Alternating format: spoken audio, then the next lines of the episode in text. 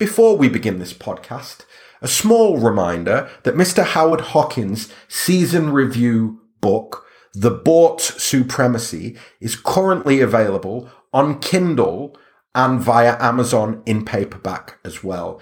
The links are all over our timelines, so please do yourselves a favour, especially with Father's Day coming up, and get yourself a copy of The Boort Supremacy, Howard's season review and a book about a year and a season at home in a pandemic. Now, on to the show. Hi everyone, my name's Steve Tudor and welcome to the Friday Show. It's for sure that's not a big fan of Gareth Southgate's coloured knits. Bring back the M&S waistcoat, we say. On today's show, we're of course looking forward to tonight's Battle of Britain, with Scotland taking on their old enemy at Wembley. Can they win there for only the second time since 1981? Will the fixture once again offer up something spectacular? To discuss all this and much more, I'm delighted to be joined today by two Lions in Leon and Harry. Hi Leon, you well, pal? Morning, Steve. Yeah, very well, thank you. Excited for the game. Well, yeah, we're going to get into it shortly, but um, you going tonight, man? I've just found that out. That's, that's well exciting. Are you actually, before we get into it um, later, are you excited about going tonight? I am. I was just saying off air, there's a bit of admin involved in going to a game these days, but I haven't been to a football match since, because obviously I missed Porto, which we don't talk about. No. Um, I haven't been to a game since the Carabao Cup final at the end of February. I think it was March the 1st last year. Yeah. So it's um, so I'm excited to go back to a live game for sure, yeah. Nice one, man. And we're also joined by Harry. Are you looking forward to tonight's game, man? Yeah, absolutely buzzing because this is sort of the first time we've played Scotland in a in a major tournament. while I've been alive, so it's going to be a I knew. it's going to be an exciting one, definitely. Wow, hold on, wow. I know, Leon. It took him less than a minute.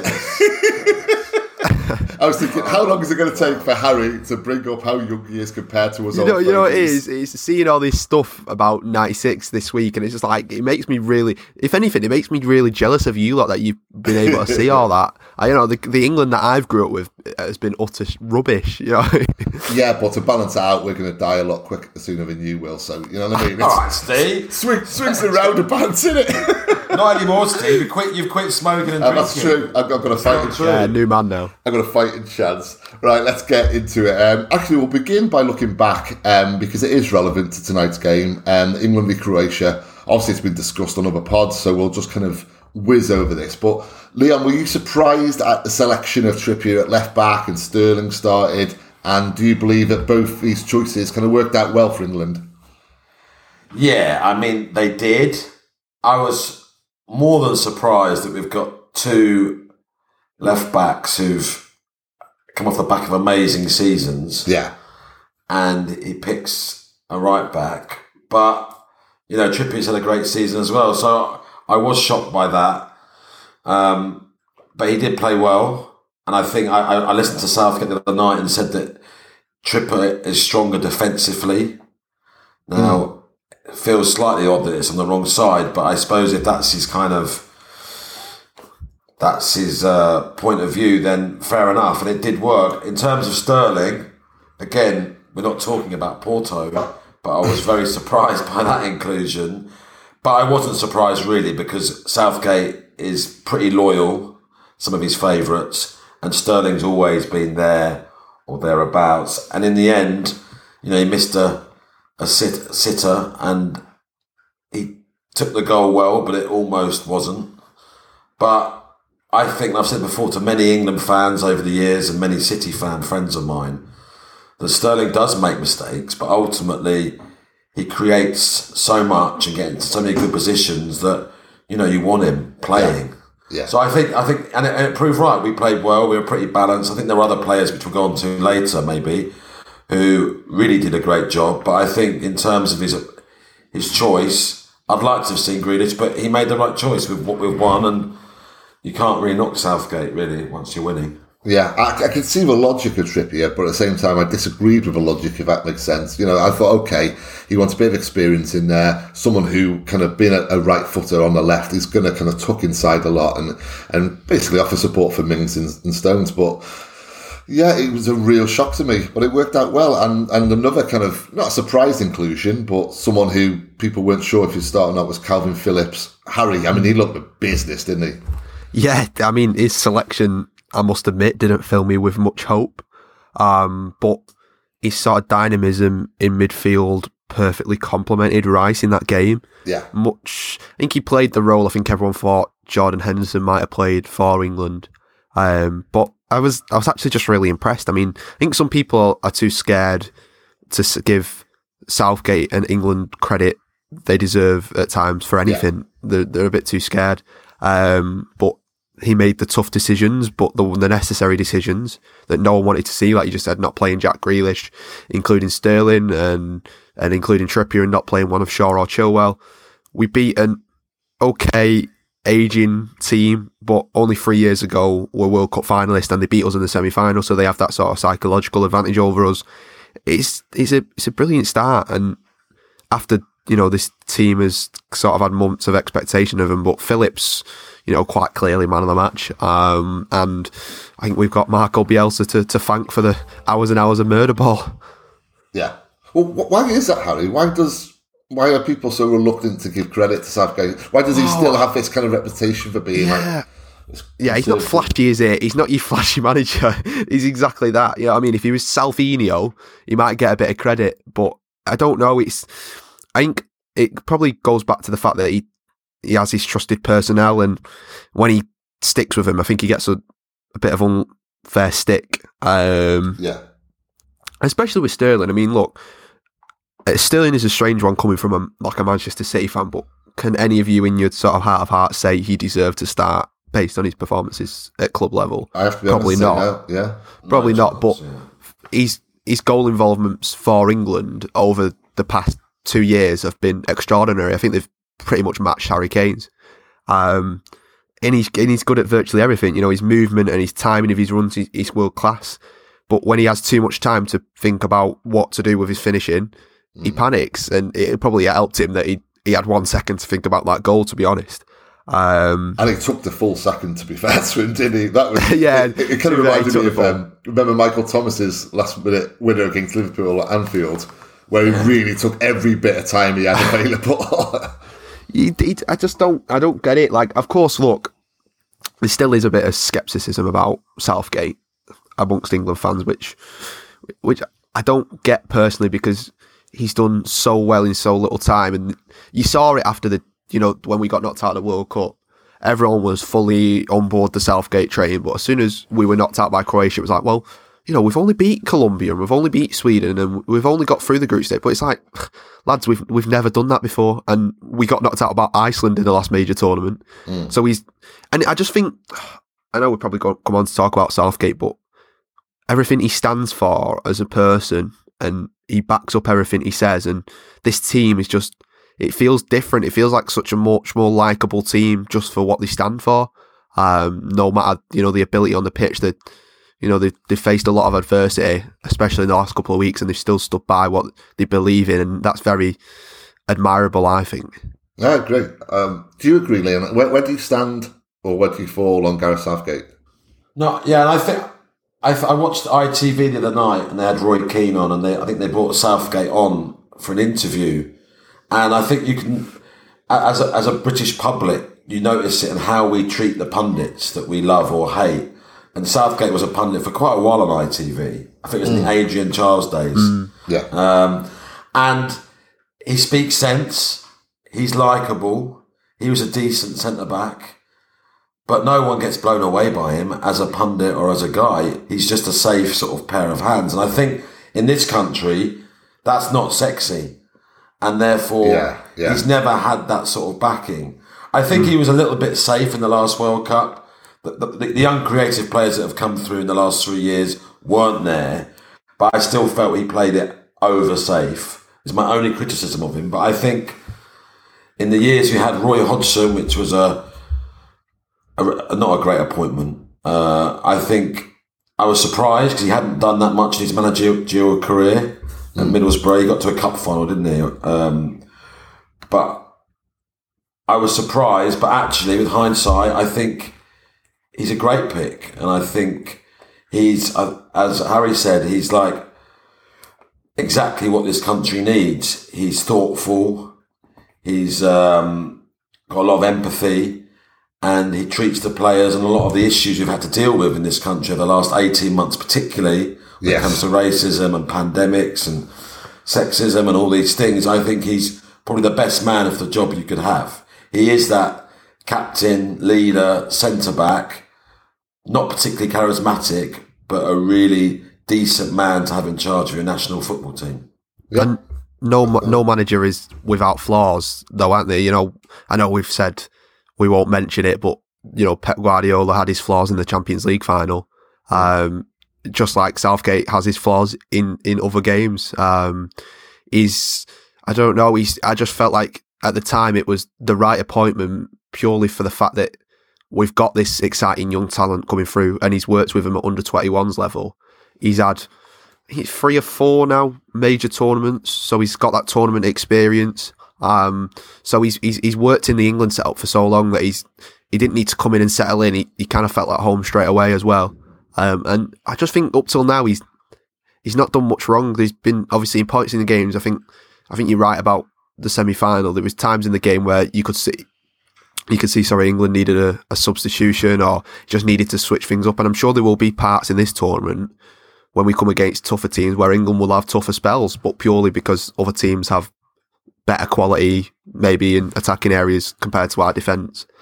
But from what he took over, the mess that was left after what happened with, with Big Sam Yeah. and where we are now, you know, I've never seen so many people so on board with, especially in my lifetime, on board with the England national team.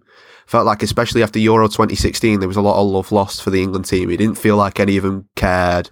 You know, the manager had just been sacked. We'd been knocked out by a country where I'm pretty sure at the time, people between the ages of 18 and 21 had a 70% chance of featuring that day in their country. um, uh, so for what he's done in a relatively short amount of time with, with, you know, a, a young squad is, is really good. And why not feel positive? What's the point in being all doom and gloom about, uh, about England all the time? What is the point? Just, we've got good players. We've got a good core squad. We've got a good mix of, uh, experience and, and youth, and Southgate so far has managed that brilliantly. And you know we can only judge him on, on performances, and you know if we go on another really good run in this tournament, you know you can tell he's really. I just think he's. I just think he's. I just think he's the right man at this time, and definitely was the right man to take over from the mess that England had after Euro 2016. Well, you, you set me up perfectly there for the kind of follow-on question, really, which is there is a likelihood or a possibility of England going deep in this tournament. And what particularly impressed me, I think, is how they controlled the midfield against the Croatians. Yeah. Um, you saw Modric further and further going back throughout the game, just trying to find some space. Um, with all that in mind, Leon, can Le- can England go far in this tournament, and and how do you kind of anticipate them doing? A bit like in the last World Cup, I think a lot depends, sadly, because you just want to win every game and not concentrate on the different permutations of groups and who you play there and who you play there. But if you remember three years ago, we had a really tough group if we, a tough next round if we won the group. Yeah, So then we lost to Belgium, didn't we? In the right, group yeah, yeah. and it meant we had an easier path. Now, I think the same can be said this time that if we win the group, we have to face Portugal. Or Germany by the looks, yeah. Yeah. But I don't like to think like that. So it's very hard to predict how far we go because, yeah, you have to beat everyone, every team in front of you, the old cliche. But I don't know how it's going to. How it's going to. Oh, there's a big echo there. It's all right, man. Oh. Um, I don't know how it's going to go in terms of the other groups. So, you know, we've got a chance, along with six other teams, of winning this tournament. We've got the best, although inexperienced, not played together much, but the best exciting squad we've had for a long, long time. And I think back in the day, the golden generation, they were kind of scarred for, for other England issues. This team aren't. They've played together for a long time and there's exciting players. So I feel we could win it. But unfortunately, and it spoils the kind of the way I'm talking is it depends exactly who we have to face next. Because I don't think in the next couple of games, we we're strong enough to beat France or possibly Portugal. Germany, I, I do fancy ourselves against actually. Why is that, Leon? Is that kind of because we need to build up a bit of momentum, or we need to bring in people like Henderson and Maguire back for a bit of experience? Or why, I've- why do you think we're ready yet? Yeah, I think I think that I think you know we've seen Italians flying, hmm. but we've never seen. I haven't seen a winner of a tournament for quite a while who's smashed it from the beginning. Hmm. You know, remember Argentina and Brazil do well in, in the group games, and they've they've sort of fast to deceive lately. I don't think. I think it is a build up of momentum. You don't probably find your best team until the quarterfinals used to be straight after the group games, but you don't find your best team until sort of three or four games in. Hmm. And Yeah. I just don't fancy, after watching France the other night, I don't fancy playing them too early in this tournament. I think it um, all depends on. I think I was just going to say, I don't know how you two feel, but when we've gone into previous tournaments, there's been a sort of hope of the team doing well. I feel like there's more of an expectation of this team to do well and progress further than we have done. Um, I, all I would say is that the game against Croatia the other day, like you just said, Steve, we managed it superbly. We we got the goal. Of course, we could have we created more chances. We should, probably should have scored more than one goal. You know, Foden shots an inch to the right and it, it goes in the, the bottom corner. Um, and then when we got the goal, we managed it superbly. Southgate made the right decision. So ultimately, and it's why I don't like answering these sort of questions on how far England are going to do. We're not going to know until how Southgate manages it on the night because tournament football is so completely unique. You can sense, I think, with domestic football that um, one team's going to do well from the, the outset. Like when City went on that 21 game winning run, you were like, well, yeah, City are obviously going to storm the league here. But Pep always says, knockout competitions, 90 minutes. You know, if Hugo Lloris makes one mistake and England score and can manage the game well, I just don't think you can tell how far England are going to do, how, how well England are going to do until they turn up on a night against one of these big teams and and beat them because Uh, and you're right. I don't feel- obviously, we're scarred since Spain Yeah, '82. Since Spain '82, I thought we're going to win every tournament. So what's happened is we've been scarred by the past, and uh, and the expectations of levels have been so lowered that um, we should actually embrace what's happening here. But you still don't like to to call it. It's a very tricky. Mm, yeah, I just think we've Unless got you're Steve, who supports Wales, who yeah. Well, conceivably could win it. Absolutely. Well, you've got to get past us first, but you don't. You don't want to be playing the teams, you know, too early in the tournament. Like you said, Leon, you don't want to be playing your, your, your Frances and your Waleses just yet. what about um, kind of rumours that Southgate's going to shuffle his pack for this one? Um, this kind of feeds into a question further down the line, which is, you know, will this be a battle of Britain? I think people are starting to, to think, oh well, these are players who are very familiar with each other. Um, second game, got three points on the board. This is a time for Southgate to maybe bring Grealish in. Um, Shaw, left back. Would you go along with that, Harry? Um, yeah, I, I was a bit, I was a bit mare on Trippier. I can't lie. I can understand why he was brought in, and it was probably the right decision at the time. But looking at the game from what I remember of the game, I must add, um, I don't understand what Trippier brought that Shaw or Tr- Chilwell wouldn't have brought to the game. I don't know if that's me being completely cynical. Um, so I would like to see one of Shaw or Chilwell. I'm not bothered either way. Um, and it depends obviously on, on, on Scotland's setup as well, but I would like to see Jack Grealish in there because if Scotland are going to play deep, it's going to rely on players who are good in tight areas, and I think Foden and probably Grealish are the two are best in them sort of areas. So I would like to see Grealish in. But then, of course, that probably does sacrifice Foden because Sterling is Southgate's favourite personnel. And I read this morning about, pretty sure it was, he looks like he's bringing in Reece James and and Jack Grealish in for Foden and Kyle Walker. That's that's what I read this morning. Uh, I don't know how true that is, but I just think in the in the sort of tight areas, especially if Scotland are going to pack the defence, Grealish is going to be perfect for that. Um, and we've just got to keep the intensity up. Just keep keep keep Scotland working. Um, and just the fact, not wholesale changes. I would never want to see wholesale wholesale changes unless we're, you know, we're already through Yeah. but just keep the squad hungry. You know what I mean? You know, if Foden or Sterling doesn't feature today, they know that you know their spot's not guaranteed, so it just keeps the players hungry. Grealish will be gagging to go today. Um, yeah, it's just about keeping everyone motivated and everyone you know hungry to to get a spot. Um, and also just sort of changed it up ever so slightly so Scotland don't know what's coming. And, you know, I just think that Southgate might be managing this tournament on a game by game basis. An extra year to think about these three teams in the group as well. Mm. Um, so I just think he could be adapting slightly the team to suit what he thinks will be best against Scotland. Imagine if Pep had an entire year to think about. A game. Oh my god! Can we? You know what? I've I wanted I've wanted to forget about this now. Uh, you know we've we've got a month without Pep. Can we just leave it there? but that that really tickles me. the thought of him having an entire twelve months to think about a single game and just the, the, different permutations and the different you know team selections he would choose in that time frame. Um, I know my mate. T- my mate turned to me when he heard Trippier at left back and it was just like he's done a Pep, and I yeah, went, "Oh, stop reminding me." um, Leon, we've already touched on kind of Henderson and Maguire. There's talk of Maguire coming back for this. Possibly too soon for Henderson, might come off off a bench. How important is experience in this tournament? Kind of when you kind of counterbalance that with the energy of, of Phillips, for example, and the fearlessness of Phil Foden. Well, I mean, Maguire had a decent World Cup three years ago, but aside from that, I wouldn't say he was particularly experienced at international level. That's a fair point. Um, I, I, I like to see him playing. He had a mixed season for United, it has to be said, but he's, he's decent, especially in corners as well. He's good to have in there. But Tyrone Mings surprised me, had a really good game. Jordan Henderson, and it's not the anti Liverpool bias, but I've never been a huge fan.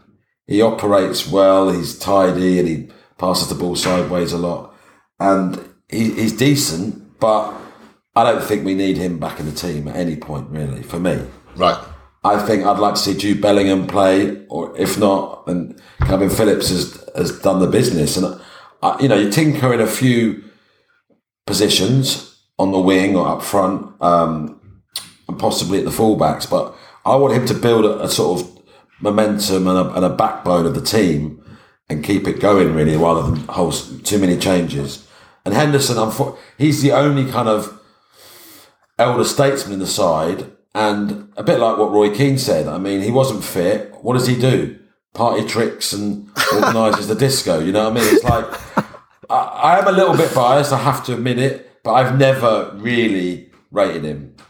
So for me, um, I wasn't um, I'm not bothered whether he comes into it, experience or whatever. You know, he's not experienced particularly for England in big tournaments that we've succeeded in anyway. Yeah, if we could kind of, I don't know, invent some kind of thing where one of the players has Henderson on like some kind of walkie-talkie that he can carry around the game with him. Um, each player, you know, like on the wrist, maybe just a little. That'd be great. I mean, his mouth is his best asset, isn't it, Jordan Henderson? The way he organises everyone, keeps yeah. things going, you know, gets make, make sure players don't kind of lose focus. All of that, I would put him ten out of ten. But as regards to his footballing ability, um, there are a few better than him, but there are a few better than him. So and and they are actually in this England squad as well. So. Mm. Yeah, I'm, I'm with you on that one. Um, I, I wouldn't overly be concerned if Henson started at any point and then kind of um, replace Phillips. I think it's almost inevitable, sadly. Uh, what, what, how would you see things in the midfield, Harry? Um, would you say already Bellingham's a better player than than yes, Henderson? Is that I, what you, I, you think that? I, believe so. well, mm. only on what I've seen, and i have got to put my hands up and say I've seen him five times in total, Jude Bellingham. So I'm not saying he's a better player than Jordan Henson. I'm saying that he basically, if you start Bellingham over Henson, you've got a greater, mm. um, greater skill set there already, and, and he's going to grow and grow, and, and that's my personal opinion. But yeah, what what I would say is I just speaking to Liverpool fans this season, and obviously I didn't watch Liverpool as much. They say that when when Henderson was gone, their midfield was just completely like non-existent yeah. without him in there. So he is vitally important, and I think it's vital that Southgate gets a mix of experience and youth in there. Um, and I think that's what he got perfectly against Croatia. So if there is going to be changes where there's going to be youth maybe on the flanks, you know, if Walker's dropping out because he's, you know, one of your more experienced players. Yeah. Um, and you're going to have more youth on the pitch. I just think there is a place for Henderson there. Maybe not in the biggest games, but I just do think there is a place there for him. Um, I agree. I agree. I'm not the biggest fan of his ability, I must admit, but I think he is tidy. But his leadership skills are vitally important for Southgate, I feel, and that's why I think he will play an important part this I, season. I, I. I I think you always do need a player who is basically the manager's kind of mouthpiece on the pitch. Yeah. Uh, and at City, we've got Gundo. Um, I'm feeling guilty now. Thanks, Harry. No, I- you're No, right. I- you're right. I'm just- He- I'm he just wouldn't- he being wouldn't weaken the No, I think it's true. He wouldn't weaken. Uh, to be fair to him, he wouldn't particularly weaken the side. I just like when it's all fresh. Yeah. And there's no kind of. If you're going for youth, then just be brave. I also think for Jude it. Bellingham's going to be there for ages, isn't he? Like he's going to be here when what, for t- uh, the next four, five, six, seven, eight tournaments, isn't he? yeah, and we don't know how fit Hansen is either. So, you know, he could be kind of match fit, as in he could be past fit to play. But in terms of kind of game time, um, what is it? It's kind of like 40 minutes since January, whatever it is, you know? So we just don't know how impactful he could be. So there is that to consider. Um, let's turn our attentions to Scotland. They can't afford to lose this. I know they can still qualify, but it would be a touch far fetched and they need everything to fall into place. So they really can't afford to lose it. What's their best strategy, Leon, to spring a surprise? Will, will they basically just sit back and look to grab something at, at a set piece?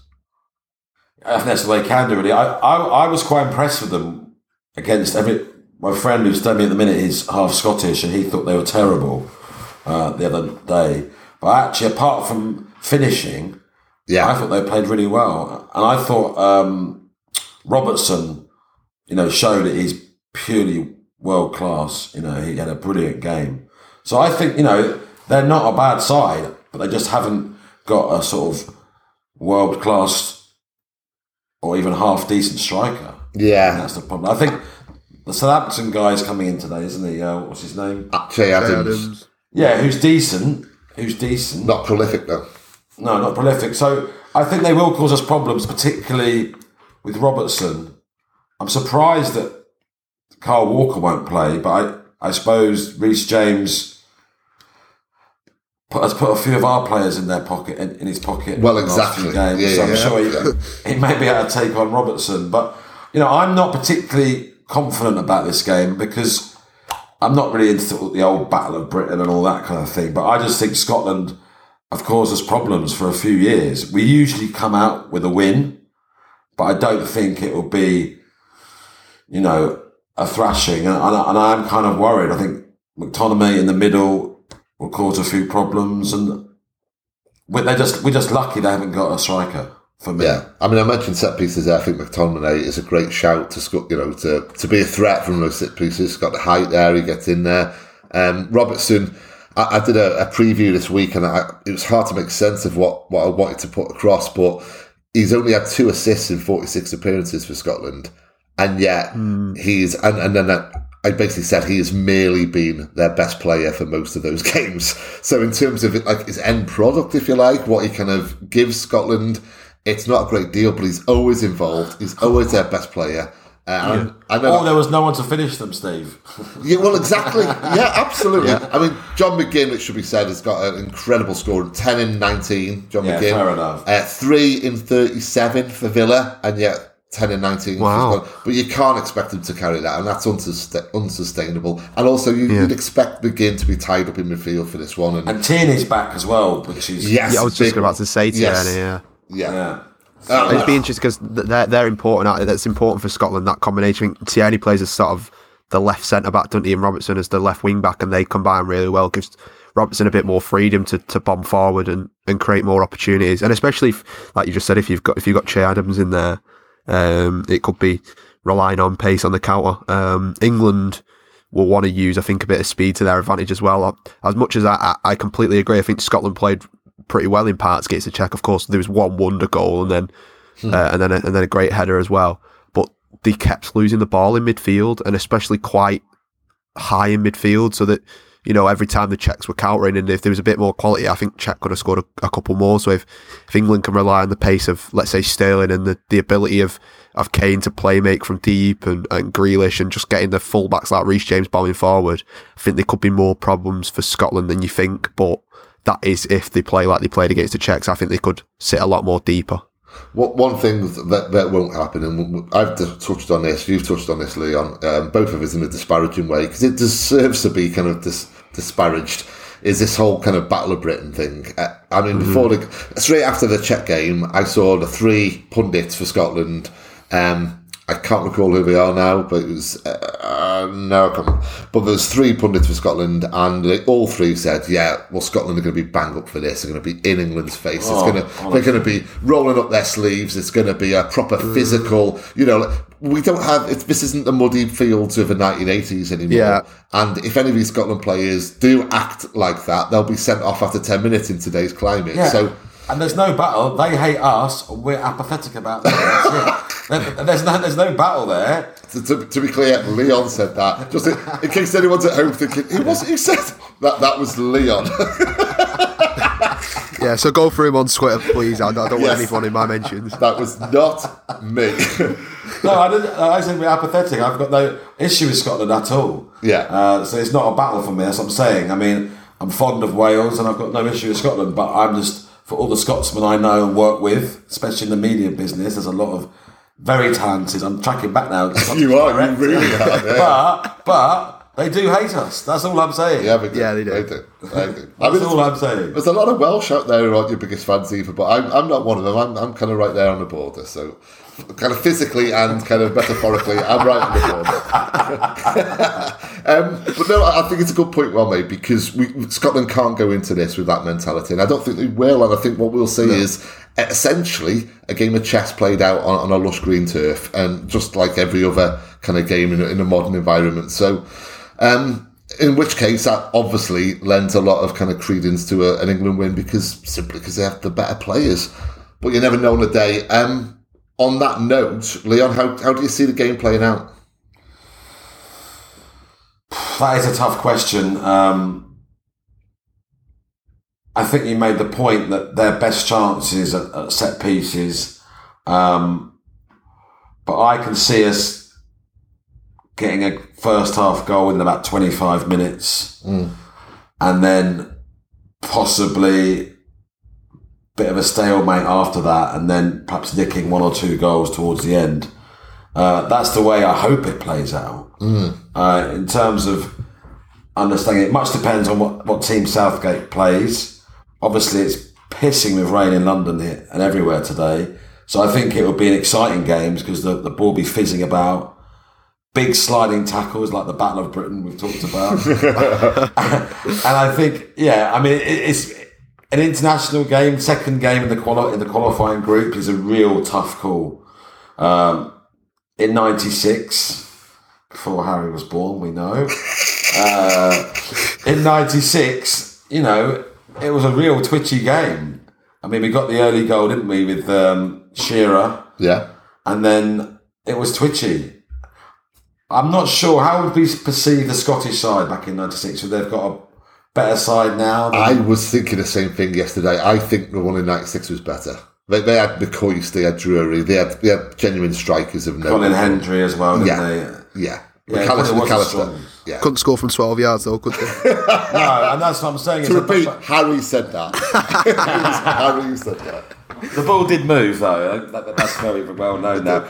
But I do think that you know that I remember that game, and I know it's later on in the agenda, but I remember that game really well. And we were poor. We were poor, and they gave us a really good uh, run for our money. And it was only that penalty miss, and then that bit of genius from Gazza um, that kind of saved us. But that What- was what, a um, very tight game. What happened with Gazza?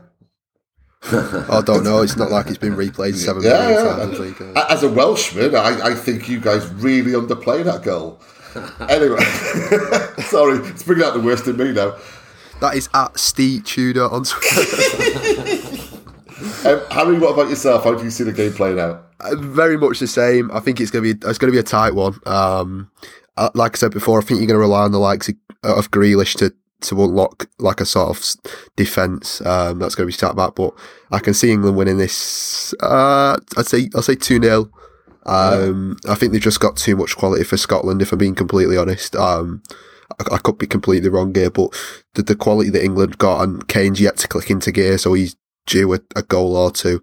Um, yeah, and I, I wasn't I wasn't convinced with Scotland wholeheartedly defensively against against the Czechs. So I think England could have a. It could be one of them where I know a lot of people are saying it's, it could be one where England have a field day. If I'm being completely honest, um, but I, I- I'll be a bit more reserved and go with two 0 Well, Leon's alluded to 3 0, and I'm really not sure between 2 0 or 3 0, so I'm going to say 2.5 0. So it's um, fair enough. it's all in that kind of you know spectrum, really. I mean, I would be delighted if it was a really close game and loads of goals for both sides. To be honest, I've got no I've got no dog in this fight. You know, I just want a really good game, and it was a, certainly a good game 25 years ago. Um, it's kind of crazy how this kind of mirrors this week what happened 20 so it was 25 years ago this week it was the same two teams at the same venue at exactly the same stage of the same tournament.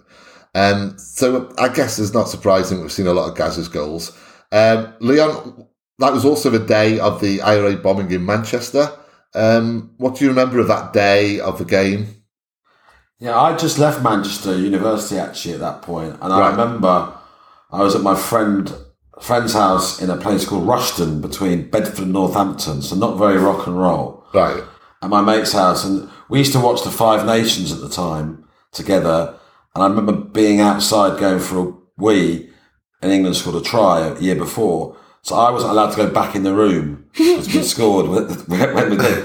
And the same thing happened at, at that England Scotland game, but it wasn't me, thankfully. So I saw the whole game. But I just remember, I don't like to. I'm I'm I'm, I'm sorry, I don't like to. I'm very nostalgic, and that '96 summer was probably one of the greatest summers of my life It was. because It was. it was hot. There were the Euros. It was Oasis at Knebworth. It was I'd just left university and, and got a start of my career. Yeah, life was life was pretty amazing. And uh, we actually do another podcast we did called High Anxiety where the world changed from that summer onwards. You know, the Spice Girls came, reality TV, and then obviously smartphones, social media, and it was never the same. Now that is a typical middle-aged old man.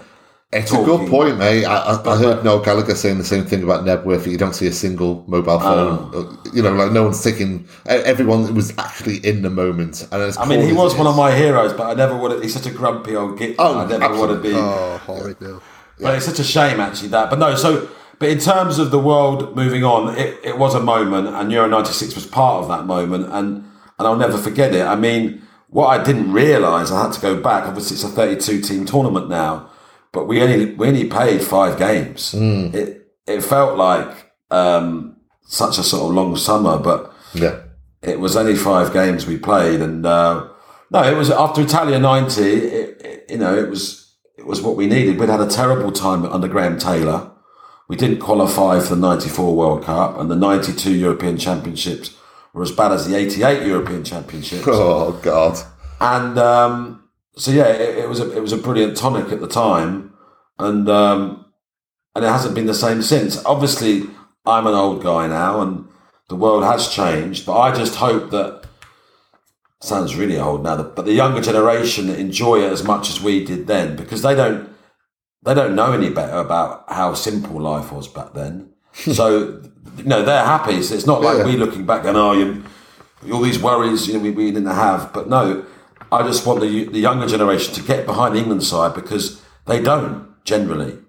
You know, people are massively about their club, and and obviously because of England and all the politics and stuff we to get into, they don't feel national pride, and I can understand that as well. By the way, so it would be nice if this tournament captured a bit of Euro '96 and uh, and really sort of enjoyed it and got on the team. You know, obviously Harry sounds like he does anyway, but I've just seen it in the youth that I know and I work with.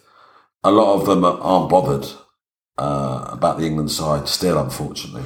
I think a, a big thing, and you know, we can only talk from a, a city perspective here, but a, a big thing is was Gazza, and the comparison obviously is being made these days with Phil Foden, as unfair as that may be.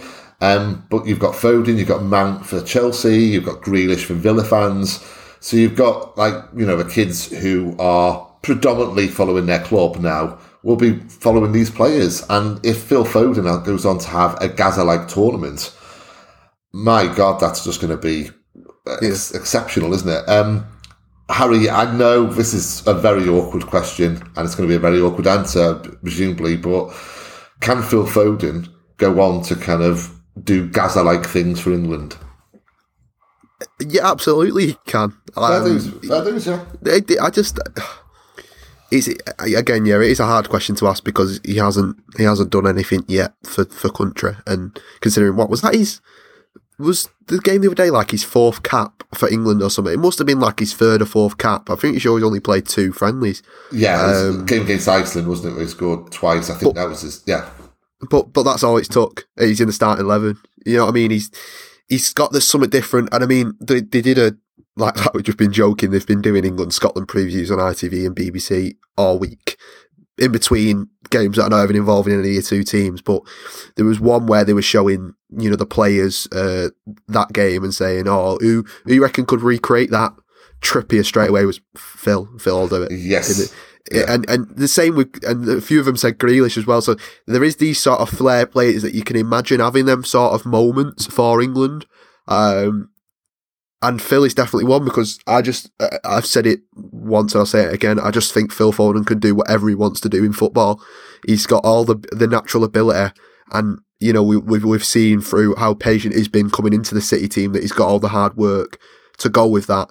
Um, obviously Gazza was a bit of an icon. If Phil can match him purely on the pitch and not off it, that'd be brilliant. Yeah, Um, but yeah, I, he, he can because he's got all the ability to, and I'm pretty sure everyone would say the same. I'm sure you would would say the same too.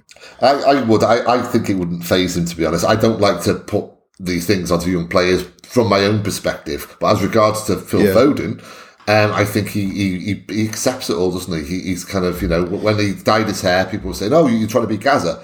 No, not really. It was another reason, but yeah. I'll- I'll- Sergio.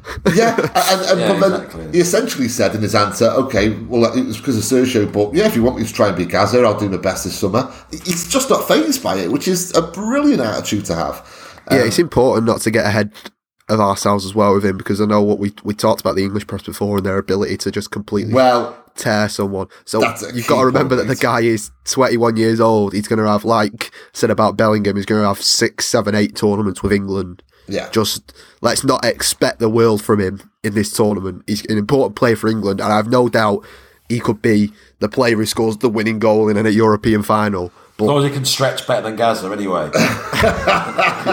I think just don't put too much pressure on him. That's all I ask. It's a key point because we're three City fans talking on a Man City podcast. It's Yeah. very different from the Sun, the Mirror, the Star. Of course, yeah. Um, because you know we've seen Phil, we've seen what he can do at close quarters. Uh, we know that in our hearts what he can do and just how good he is. But we also, you know, we're saying it. We're coming at it from a very different angle. Um, so yeah, that is a key point, I think. Okay, well, just staying with '96 just quickly. Um, that that incident there where it just kind of brushed off Gaz's studs. I mean, I was a, a Welshman. I was in bits at that. That was unbelievable. Um, how much? How familiar are you with it all, Harry? And uh, aside from the Gazza goal, kind of. Uh, what about that summer as well, and how much it meant to people around at the time?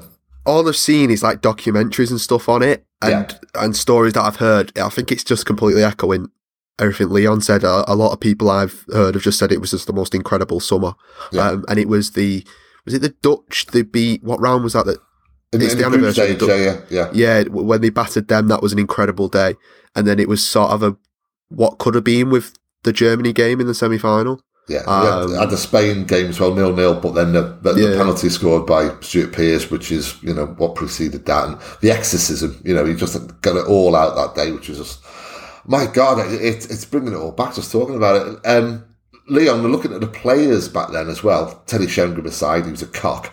Um, really, quite an iconic lineup there. You know, some really good players there, really flair players, players. You know, like a particular favourite of mine, Darren Anderton, who, if I could get rid of one thing in football, it's people who just say, "Oh, what sick note." About Darren Anderton, because for one thing, he played far, far more than what people give him credit for. Another thing, he was a fantastic player. That, that was a great team, wasn't it, in '96? It really was, yeah. And Ince, I really rated Ince for England. um Apart from he did bottle taking that penalty, He did, yeah. The penalty, yeah, he did. That's true, actually. That's a good point. but he was No, good. Yeah, yeah, yeah. And um, you know, Redknapp came into that side as well, who again, bit of a side pass merchant, but You got, know, got injured, didn't he? I think about yeah. second game in. I think, or might be. I was in the second game. Yeah, yeah, But no, we- had a good side then, and it was solid. I mean, I, I think we've got a much better side now, but obviously football's moved on as well. I think that you know Shearer, that was Shearer flattered to deceive for England. People forget that he was good in that tournament, but he never was as good for England as he was for uh, for Newcastle and Blackburn. yeah. Well, that, that goal was it was his first goal for two years, wasn't it? When he scored in '96. So yeah, And you know, by the way, a great summer. And let's not you know put a dampener on it, but Holland game aside, we weren't very good. You know, Switzerland, we were. Ge- uh, Ge- we- uh, England were very Germany, good against Germany, Germany, we were good. Yeah. But ultimately, we fell short. But the Holland game was kind of there was nowhere to go from there because Mm. it was it was like it was like we beat Germany five one that night. It was a sort of a one off. Yeah. But Spain weren't a great side back then, and we could we couldn't do that. So um, listen, I love that team. I love that summer, as I've said, but we weren't a great side. This side now, because of their performances for their own clubs all around Europe, this side could be a great side if he gets them going, if he picks the right team, and if they get some momentum. I, I think they're far superior to that that side back in '96. Well, that brings on to the kind of final question, which is your favourite ever England player. Um, Harry, who would you go for? I had a long think about this because I think what Leon said before is, is, is right about the younger generation. I think, especially after Euro 2016, when we were knocked out by Iceland, I kind of fell out and fell out of love with England, and uh, Yeah. everyone was kind of everyone kind of felt like no one was no one was asked about what was going on. Um, so I've never really, when I was younger, had a favourite England player. I always used to just follow the City players for England. Yeah. Um, so I would have to say, I would have to say Joe Hart, um, because I think he's one of the most disrespected footballers generally of all time.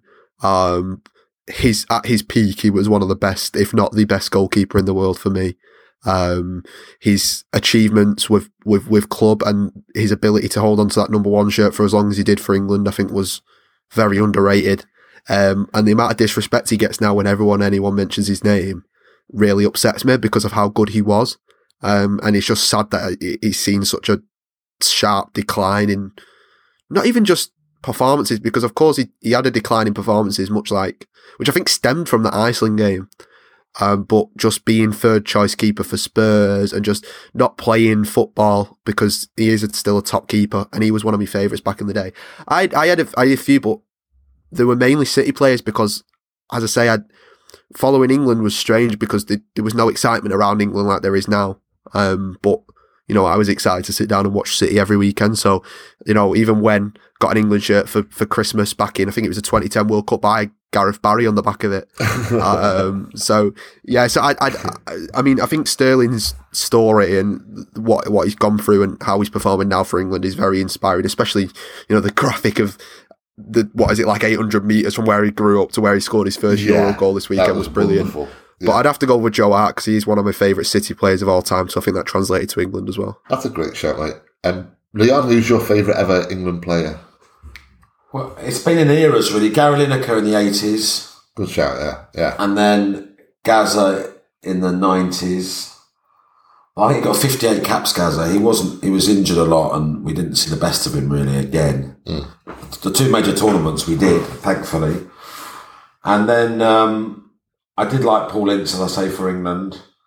And then um, in the last few years, obviously, anyone who plays for City, um, because we've become that sort of tribal nation. But I, that's what I like about this ge- this generation and this pattern of players.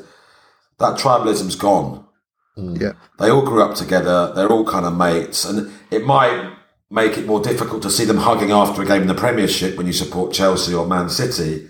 But I think it benefits England.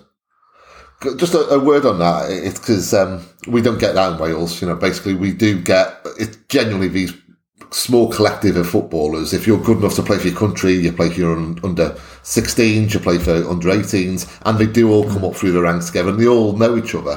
Whereas for England, we have seen in the past these cliques, as, as you've alluded to there, and when, when when they talk about it, when Rio Ferdinand talks about it or Lampard, they say, "Oh yeah, back in the day, there used to be United players on one part of the canteen, Liverpool players on another." And and they just talk about it as like it's so flippantly that you kind of get lulled in and go, "Oh right, yeah, mm. so that's how it was." And he's like, "No, hang on a minute, you play for your Yeah. fucking country. That's a disgrace. You, Yeah. you, you spoiled little brats. You know what I mean?" It did make the Premiership better though, because there were genuine rivalries. I guess, but you know, integrate Yeah. just for a just for a weekend or two. No, no, but that's why that team never did well. That's why the golden generation was a load of bollocks. exactly. Yeah, And, and and who is the one of the most likable players in this England squad? Marcus Rashford, and he plays for Manchester United. We would Yeah, never have said that about Gary Neville or Scholes or that back in the day, would we? We definitely would have said it about Paul Scholes. No, no, no. Um, I, I'll, I'll say for my favourite um, England player, I will probably go for Gazza. It's a very obvious choice, but I do. I always think back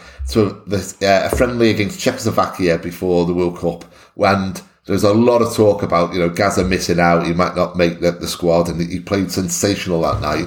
And I always remember that because I was a kid thinking, this guy is a genius. Everyone wants him in the squad. Why on earth might he not be selected for this squad? Um, and yeah, and then he went on to prove the entire country right, and he was and made an entire country proud as well, and then made an entire country cry. So yeah, it's got to be Gazza.